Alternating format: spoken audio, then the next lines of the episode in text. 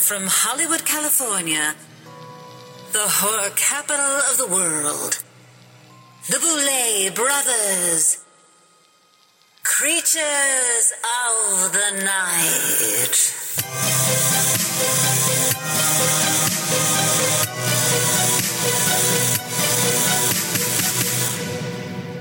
Welcome to the Boulet Brothers Creatures of the Night post-mortem recap for the Boulet Brothers Dragula Season 5, Episode 5. As always, we are your ghost hosts, the Queens of Darkness, the Boulet Brothers, Dracmorda. and Swanthula. And as the creators of the Boulet Brothers Dragula, we are here to recap episode five of the show, talk shop with you all, and share some tidbits that only we, as the show's directors and creators, would know. Yes, let's get into it. Let's get into it. Uh, first of all, I want to thank everyone at home for watching and supporting the show. You are really the reason that we do this, and we love seeing all your feedback online. Everyone has been very engaged in it, and the competitors are really getting a lot of fans, and that excites me. And they're getting booked everywhere, and I just love to see them blossom. I mean, that's kind of like a big part of why we do what we do. And I just want to say it too, from like my perspective. Of course, we we love our fans, and they've been growing like this dark army since way back in season one. Yeah. But I, I have to say, there's something special about this season. There's something special about season five in the way that the fans have been supportive and interactive, and even you know some negatives and arguments and like st- stuff that comes out. But what it means is people are really passionate about the show, the diversity, the challenges, the competition, and, and just seeing queer artists on this level. And I love it. I do too. I love And it. I want to thank the competitors too for coming on the show and trusting us and putting everything out there on the table. Well, some of them put a little more than others, don't they? And we're They gonna sure we're did. gonna talk about that a little bit today. But overall, no matter what. I think, you know, everyone put a lot into it, no matter if maybe some people had a dump truck and some people had a Ford Festiva. Oh God, not the Festiva reference. Oh, anyway. very lower middle class. I know. Uh, okay, so first I want to start out with how surprised were you at the response to episode four? Oh my God. I think I talked about my apprehension and my, I'm going to use the F word, fear of episode four when it was coming out because we changed so much. Right. You know, and I knew it was coming down the pipeline. And I knew, of course, you know, Jarvis was going to be the one that we lose. And I know what a fan favorite they were right out of the gate, but also the challenge and splitting Monsters of Rock into two and a lip sync and death on the spot. And I, I No was so- yeah, it, it really was a huge departure. And I was bracing for impact. Then, how many comments were like, this is one. This They is were like, peak "It's the best episode my ever." favorite episode of any season, the whole series." I was gagged. I couldn't believe it. I couldn't believe it either. I mean, it, it's weird. When we were forming it and we were making it, I felt that way. I was like, wow, this is really exciting and people are going to love it. And this feels creatively correct. But then months go by and then you know Yeah. it's coming out and Oh, you're like, oh, I don't that's know. like Wait a minute. that thought's like a little demon goblin like playing with your brain like as those months tick on you know i want to talk about the lip sync extermination for a hot minute because of course lip syncing and lip sync performance is a huge part of drag. Of course. Not just on other shows, but all the drag artists that are on our show, of course, that, that's what they're known for. Well, when they It's go on tour. Yeah. after this, that's what they're going to do. Because to date, no one has sang live on tour yet. Dahli wanted to, which I would have loved to, but we just didn't have the setup for. I would love us to sing live Yeah. on tour, but that's a whole different set of people you need to take with That's you. That's a giant beast. And then, then it just, you know, that is difficult to coordinate. that's why you see like artists touring by themselves. Like if it was just the two of us and we sang live and we didn't have so many other people with us and the expense of all that, we could bring sound people and you know all that sort of stuff. But Absolutely. I think the show will get there one day. I'd love to have people singing live on the tour. I think that'd be fantastic. Yeah, I think that would be so exciting. Take Maybe even on of- a little bit, we, we, we got to hear a little bit of li- some live, I'll use air quotes, singing on this episode of the show. we sure did. yeah, but you know, back to the lip sync, I just think it was a smart decision to put it out there because it is such a huge part of the drag world. I just didn't know how it would be received. And I'm very pleasantly surprised that it was just embraced and celebrated and people love it. It's not something I would do all the time. I think it's very much uh, like Drag Race's formula. I know that that's what they're famous for, but I think you can't really own lip syncing. It's the style that they do it in, though. Like that's kind of their thing, you know. And it's not Yeah. something I want to visit a lot. But in this particular instance, it made sense to do that because we do need to test them not just on their looks, but their ability to perform live and their ability to lip sync. But that style, you know, that's not usually something we do, and we still smash Jarvis's head in with a par can at the end. So it's still very. Let's different. talk about that amazing cinematic little masterpiece that was Jarvis's death scene. Maybe the best death scene of the series. You think so? Yeah, I actually Ah. do. I actually do. There's so many good ones this season. I kind of want to take a poll at the end and see what people think. But this is the first time we've been able to direct the death scene. So I'm excited that people notice the difference and they like it. Oh yeah, and I'm God. You're making me self conscious now. I'm not talking from that perspective. Like it's the best because we directed it. I just feel like today it is like definitely one of the most beautiful, and it's so congruous with Jarvis's character, both in Dragula world, but also outside of Dragula world. And it was just some some horror. I thought it was shot really beautifully. The transition between black and white, like into our weird kind of like upside down Wizard of Oz death world. I mean, I just thought it was so cool well. I, I did too. I thought it was great. So I'm glad that people again, thank you everyone at home for, you know, giving us the feedback that you're enjoying the death scenes. It means a lot to us because we put a lot into it.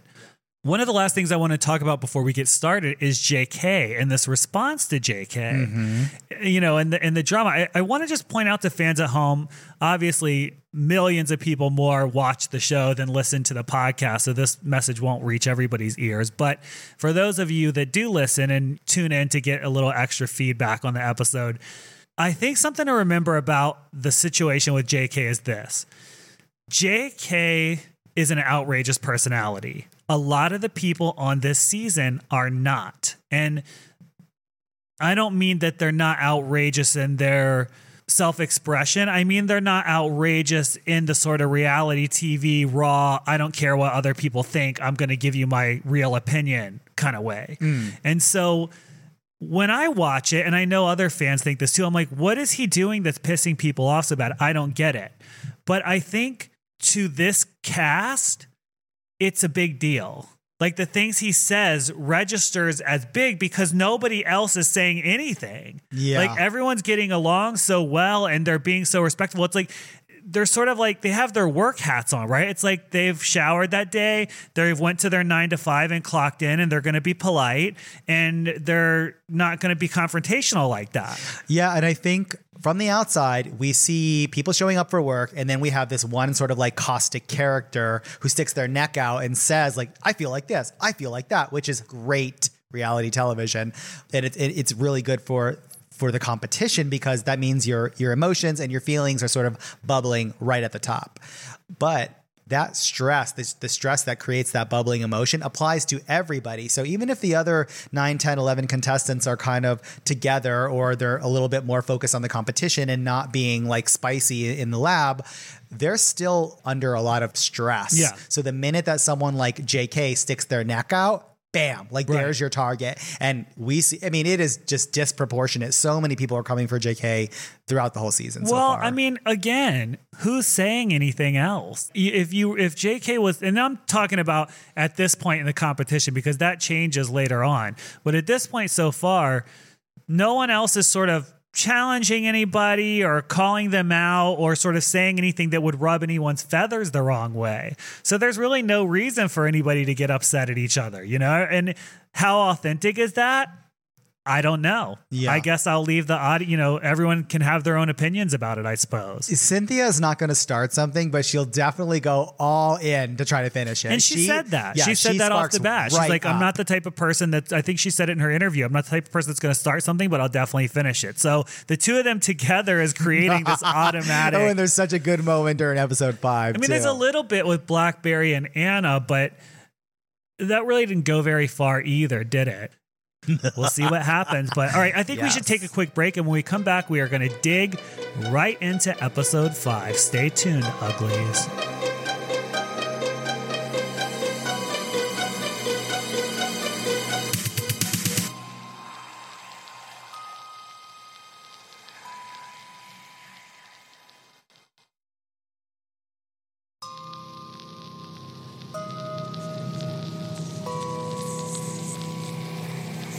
Okay, we're back and it's time to dig into the Boulet Brothers Dragula, episode 5, The Monsters of Rock, part 2.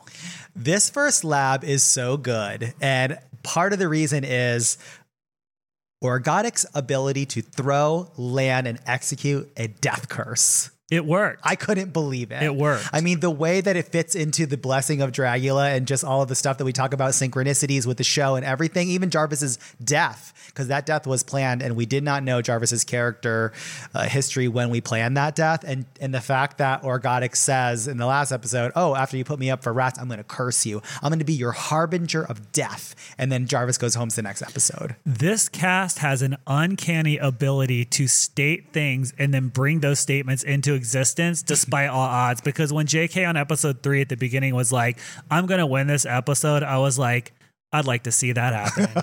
I'd like to see that happen. And then I was like, okay, it did happen. You're- and there's another instance too because Fantasia is fighting with JK after that win. She's Right. like, now you got to win, and you're all, you know, now you know everything. And she's like, well, I, I am gonna get a win. Like, watch it, you'll see, and you'll be the joke. And then the, ne- the ne- that, the yeah, next episode, it's wild. it is. And the same thing's happening with Orkgotiks. Like I curse Jarvis. I'm going to take you out. Next, literally next episode, it happens. Our little monsters are manifesting. It's true. That is a sign of, of their power, their growing power. So I like to see it. So we have Cynthia and JK get into it again, and JK has the infamous "Maybe you're not that much of a monster," which Oh. that is that is like the triggering sentence on Dragula, right? It really is. But honestly, in this instance, I don't think anyone saw it coming because it was kind of almost like hell had frozen over for a few minutes in the in the lab because Fantasia was getting some flowers and Jay had something nice to say and even Throbs had something nice and supportive to Fantasia and then Cynthia comes forward with her feelings like, "Hey, we had that moment in in the cauldron and I felt like I showed up for you as a friend and then you flipped me off on stage. Do you understand how disrespectful that is to me?" And I, what I thought was coming was Jay having a moment of reaching out and basically extending an olive branch and being kind of like, "I get it, girl. Thank you for being there." But no, it was like, "Oh, if you were that triggered by me flipping you off, then maybe you're just not that much of a monster." And everyone's like, oh oh God, here we go again. Well, I mean, you know, I think the argument is, well, you thought it was funny for Orkgotik to pour a drink on me, and I shouldn't have taken that personally. So why are you taking it personally that I flicked you off? "Yeah." It's messy, messy, but that's that's Yeah. reality TV, right? That's what we that's what we all want to see. Nobody wants to sit down and watch them all get along, right? No, Um, that's not very fun. Okay, so then we do challenge issuing. We clarify that there are two looks. I think that's important to do because in past seasons, uh, at least one person has been confused about the fact that there was two looks, even though we tell them a hundred million times. But I think it's important to reiterate for the audience that we do tell them that they need two looks. And Yes. We tell them that they have to go and record their vocals for the song. So why did we do this? But then you didn't hear it. I want to address this now because people might ask this. We had them go record their vocals, but then you don't see it in the floor show. Here's the thing we wanted them to record their vocals because whoever wins the challenge, their vocals will be on the song. So we have to record everybody's vocals while they're here in town. So that's what we did. Um, it is a little confusing though. You'd, you'd think, well, am I going to hear them singing the song? You know? But, anyways, It- Well, the truth is, two versions of the song will be released. There's the the original, which is the one that all of the monsters lip sync to, and then there's the the winners version, Right. where their lyrics are going to be featured in a certain part of the track. And this is a reminder the song is out now. So make sure you go and listen to Gods of Death on repeat a million times. Spread it to all your friends. Do a TikTok to it. Do a dance, whatever. I don't care. Spread it around. Thank you. Okay. Good one, Drac. Thank you. Once the challenge has been issued, they all start to sing, and you can clearly see that Fantasia's side is like really strong. And then Orc basically sounds like a dying animal. It's like, oh my God. And my favorite, Cynthia's like, oh, we could tune that. That's cute. I love her. Well, he did better in the studio than he did having to audition on the spot, I'll say. For sure. So we free the monsters get their challenge. They go to rehearsals. They go to the sound stage. Band rehearsals. Fantasia side's not doing super well, which was surprising. I thought they were going to get along really good. I thought they got along good, but I think that the part that was surprising was as a collective, they didn't have a vision and focus, or at least it didn't seem it. I wasn't seeing it. And I think I said so in the, the judgment that it almost felt like they were four planets kind of spinning on their own axis with no gravitational pull toward each other. Mm-hmm. And I think as a group challenge, that is like paramount. That is number one. Yeah, I agree. I agree with that. And then Orkgotik's team got along surprisingly well. They were flowing with ideas. I like that JK said, pour a whole bottle of stuff on me. I don't care. Like, I love that. That was really smart. I really respect that too. And it was kind of like a surreal moment when the fantasy of Dragula, because Dragula is a fantasy that we've created, a dark glam horror fantasy, but the fantasy of the show and and the reality of its creators, the two of us, kind of come together. And to have the monsters in Tomas's recording studio where we have recorded all of our music Yeah. was so strange. It was like an episode of the Twilight Zone. I thought so too. So for listeners at home, this is one of those kind of behind the scene things. The recording studio where the monsters were is where we have recorded every song we have ever released. So that is our music producer studio. Tomas, he works with us on all of our music. He also works with us to create the tracks for the floor show. So we work back and forth with him on picking the sounds and the mm-hmm. different things that you hear in the floor shows that make those up and our original music that has our lyrics and stuff on it. So, yeah, you're right. It was weird to see them in there. It was really surreal and kind of fun and cool. I felt like we were full circle in a way. So the ghouls are working on their look. We need to talk about our look. Okay, what do you want to say about Bitch, it? this look, my God. This is a Masters of the Universe inspired black and red lamprey armor fantasy with that cunty little silver slick back wig and that arterial blood splatter makeup. Dead. You loved it? Dead. It was fun to paint that day because it was like you paint everything perfect, but then we kind of slop it up with the splatter. Which, you know is- I love. You do. love the I splatter. Really. Yeah, yeah. Even the drips too. I'm like, I know it wasn't your favorite, and it wasn't because of the makeup. It was because of the hat. Yeah. But for the haunted hotel, like it, there was that kind of like organic drip and spray. I, I kind of I love did like that. I thought, yeah, I thought the makeup you. for episode Yeah. three was great, and uh, this one too. It was fun to do. I, I like to be able to go a little bit outside of the box. We don't ever go too crazy on the show because hi, we have to represent you know our image, but we went in a little bit with the makeup and i think it really created like this really critical vicious look and people were like oh my god swan you look like so angry Really? like, Are people evil." saying No, that? that day I, I remember Oh. being on set and people were like oh my god whatever you did with your eyes because they were really articulated way up more extreme than i normally paint I call this our Hordak armor. Mm-hmm. I love Hordak armor. I wear Hordak armor every day if I could. It feel it just feels correct. oh it looks correct it feels correct it evokes the right vibe i love this look Yeah, and our friend in Italy makes these looks for us. We usually do like at least one a season. We've done, I think we might have done two on episode four, but we work with him to design them. He does such a great job. I, he's the best at it. He's Yeah. the best armor maker of all. so happy with him and everything just it's overseas shipping too so i'm always like oh my god is it on its way but it, it always arrives it always looks amazing and we actually have some more pieces of his coming up in the finale That's right. That's right. So we did do two on the season two. So let's talk about our judges this episode. So here to help us judge this week's floor show is none other than the winner of the Boulet Brothers Dragula season four and one of the stars of the Boulet Brothers Dragula season two, the one and only Dahli. and a featured artist on dragula resurrection Dahli Uh, yeah, Dahli's been on a lot of stuff. yeah I thought this was the perfect challenge to have Dahli on. If those of you at home don't know, Dahli has been doing music way before they ever did drag. And in fact, back when they started doing drag, we were doing Dragula as a live event. And I remember we had friendly connections and I remember reaching out to him and being like, I, I want you to come and do live music at Dragula. And he was like, Oh, I don't know. Like, I've never done it in a club before. He's always done it on tours and things like that. And I was like, But now that you're doing drag, you should sing live. So we got them to come out and perform live at the Dragula party, which I thought was so fun. Awesome. And who Ah, knew deadly good the connection would just be, you know? how many times has that happened to us I know, it's so crazy.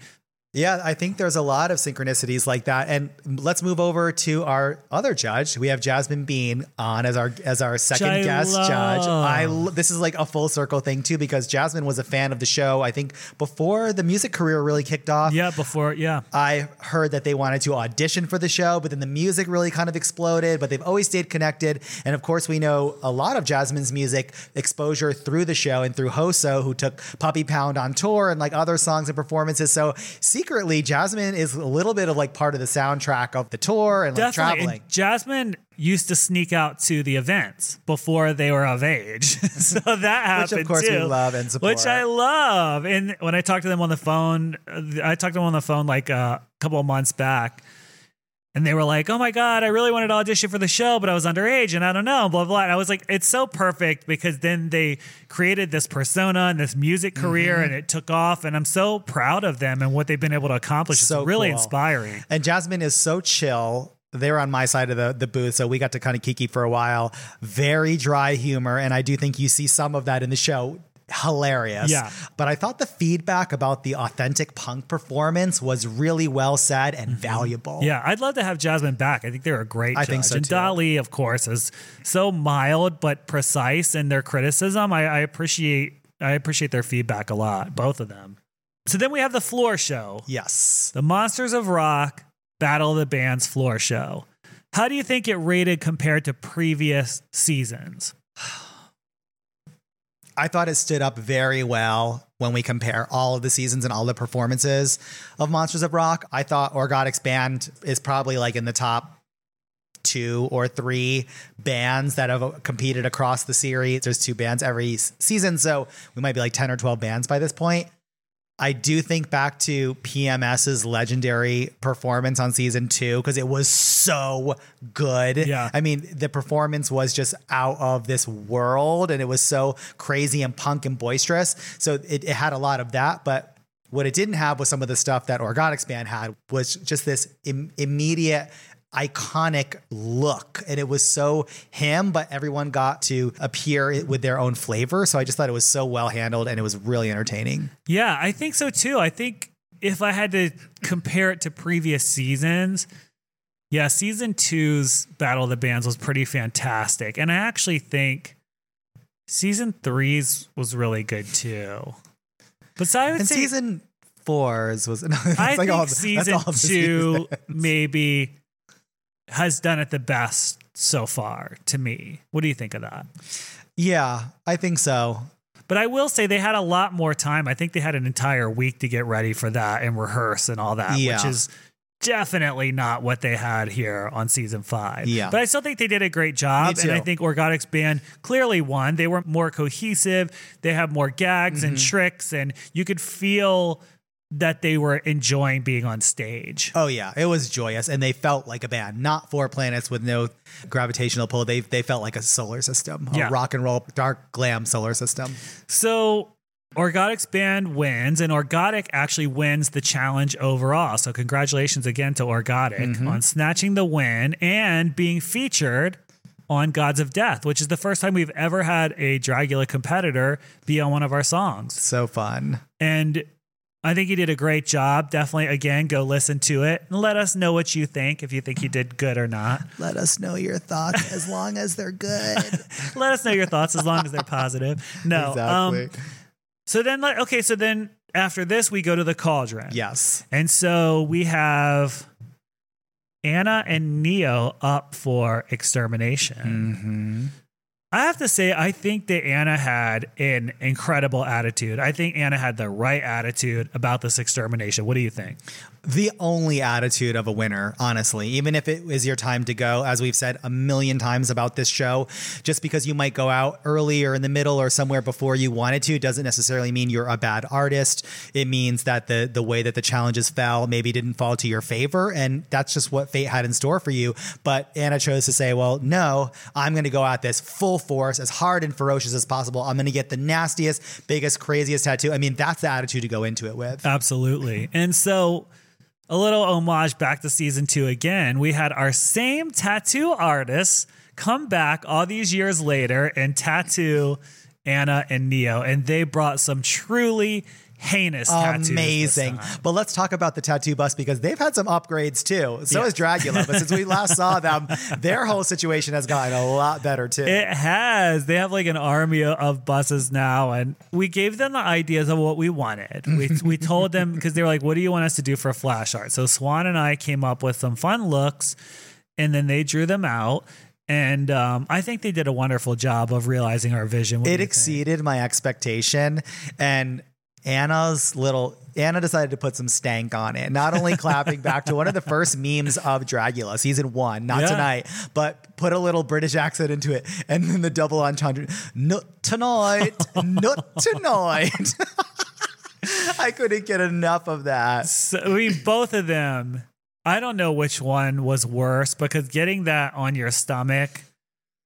I don't know what's worse. And I asked Anna, I was like, Anna, what are you gonna do when you hook up with? Are you gonna when you hook up with people? Are you gonna warn them, or are you just gonna be like, we're back at the house, surprise? And Anna said, "It's an invitation. It's just going to be a know. surprise." She was like, it's just gonna be a surprise, and I'm like, more power to you. brilliant. So the tattoos were fantastic. Both of them did an excellent job. I think this one really came down to how they've performed in the competition so far in terms of who went home. But as far as who got the worst tattoo, I think they were neck and neck. Yeah, thematically they were very similar. I mean, They both had positive attitudes. They were a lot of fun. They both went at it full force. Yeah. Neo, Neo did not take it for granted and think, "Nah, I've been doing pretty good. They're not going to send me home and get some little tattoo. Yeah. She went full ham. yeah, Yeah. the placement too. It's like undeniable. Yeah. And so then we have uh we discover that Anna is the one that goes home.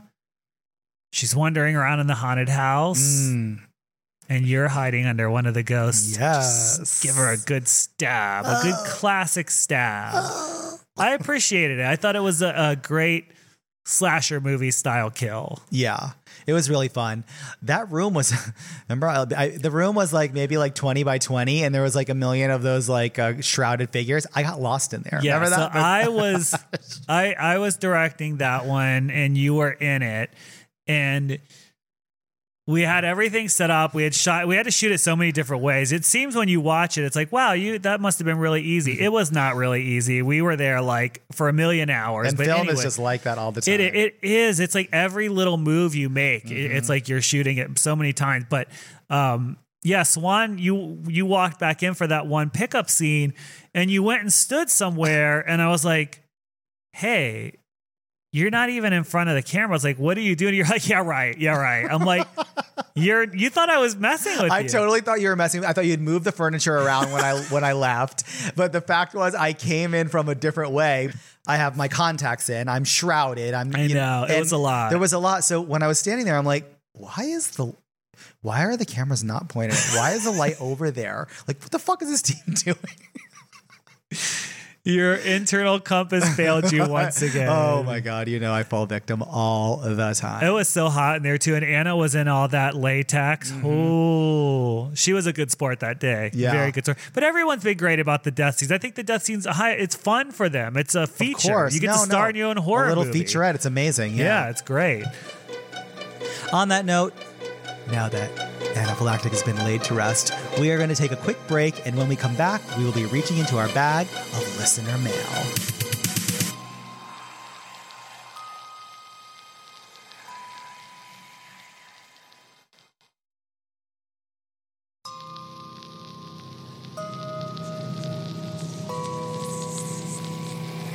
All right, we're back and we have a lot of listener questions this episode, so we're going to try to get to them quickly.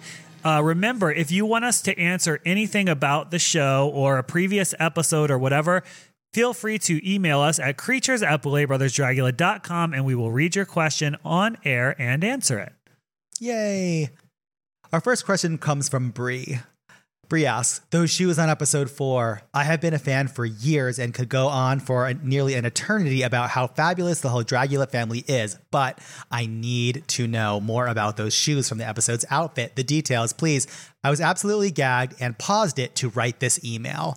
I love this. So Brie literally just paused the show and wrote into the podcast because she's like, I need those shoes. So here's the story with the shoes. The shoes were made by an artist that goes by Zombie Peep Show on Instagram. So if you want to check them out, it's Zombie Peep Show. We have had these shoes. We got these shoes made I believe it was for season three. A couple of years ago, I was going to say It say. was a long time ago, and the outfit that we got them made for didn't come together right, or they didn't look right once we paired it with it. So we've been waiting to wear them forever, and this episode was it. Mm-hmm. I love those shoes; they're so fantastic. Go out and buy a pair. Buy two. Buy Definitely, 10. there's a lot of different styles. Go to Zombie Peep Show, buy them, but don't be prepared to have your feet feel comfortable after wearing them. Not because of their work.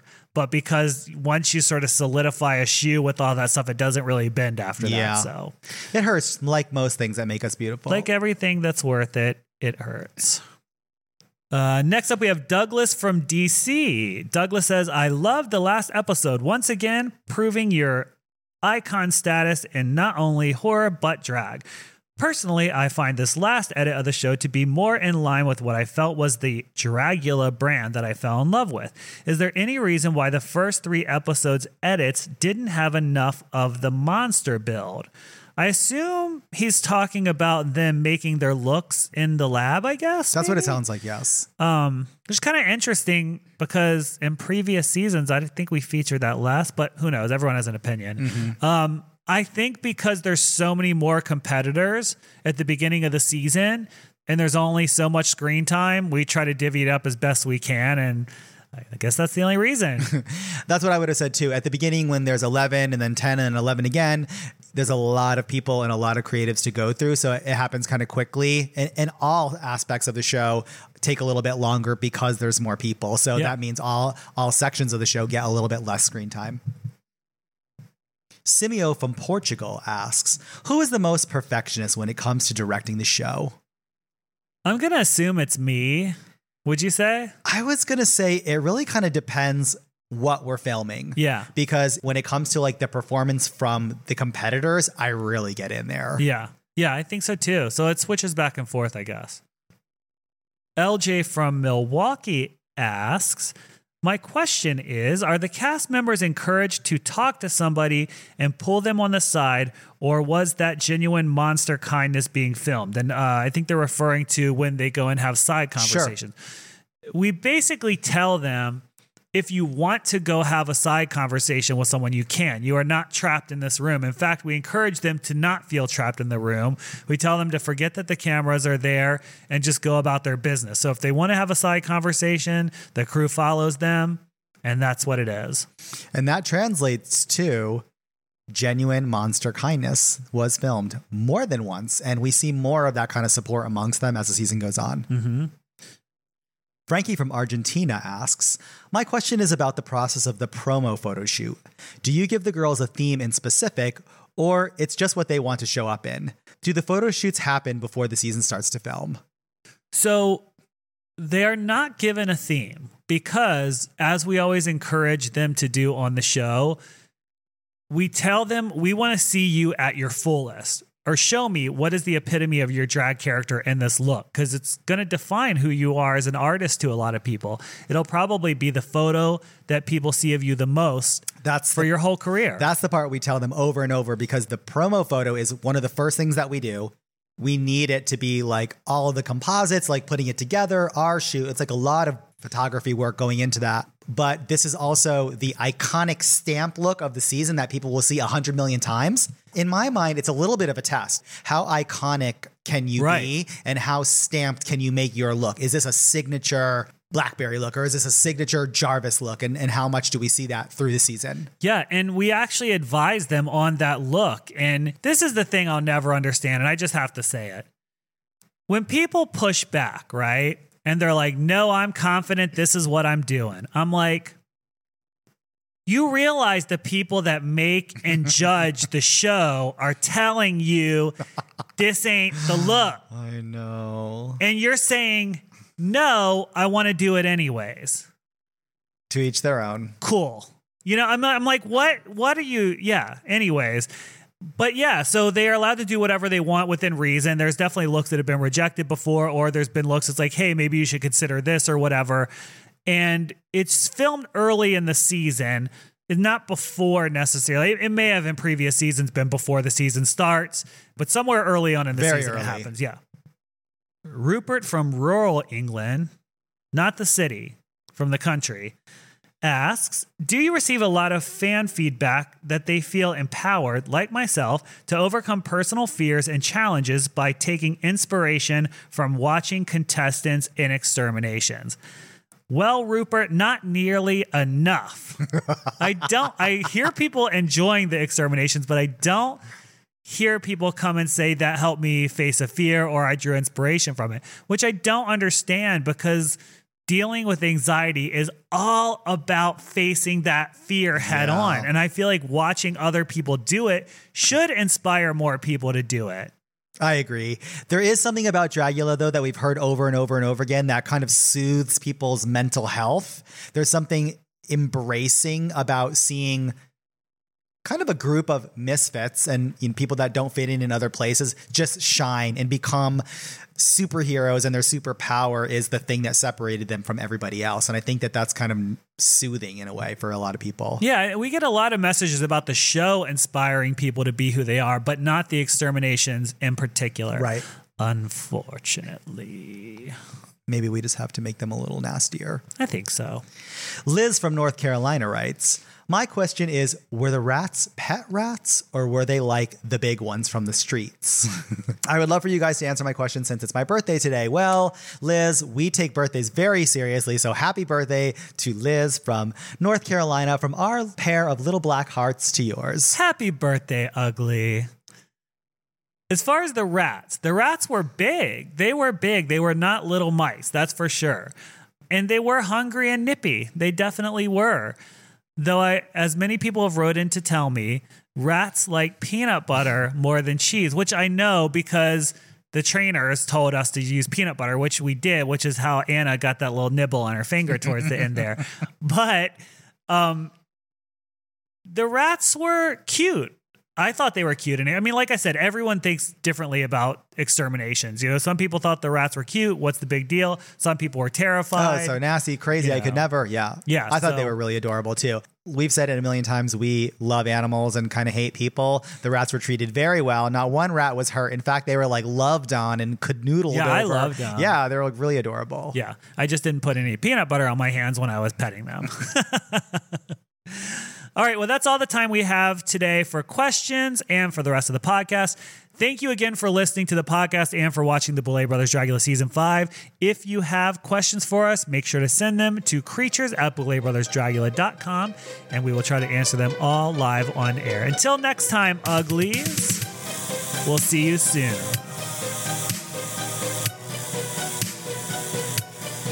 The Boulet Brothers Creatures of the Night is hosted and produced by Drac Dracmorda and Swanthula Boulet, along with co-host Ian DeVogler, with music by Neuron Spectre.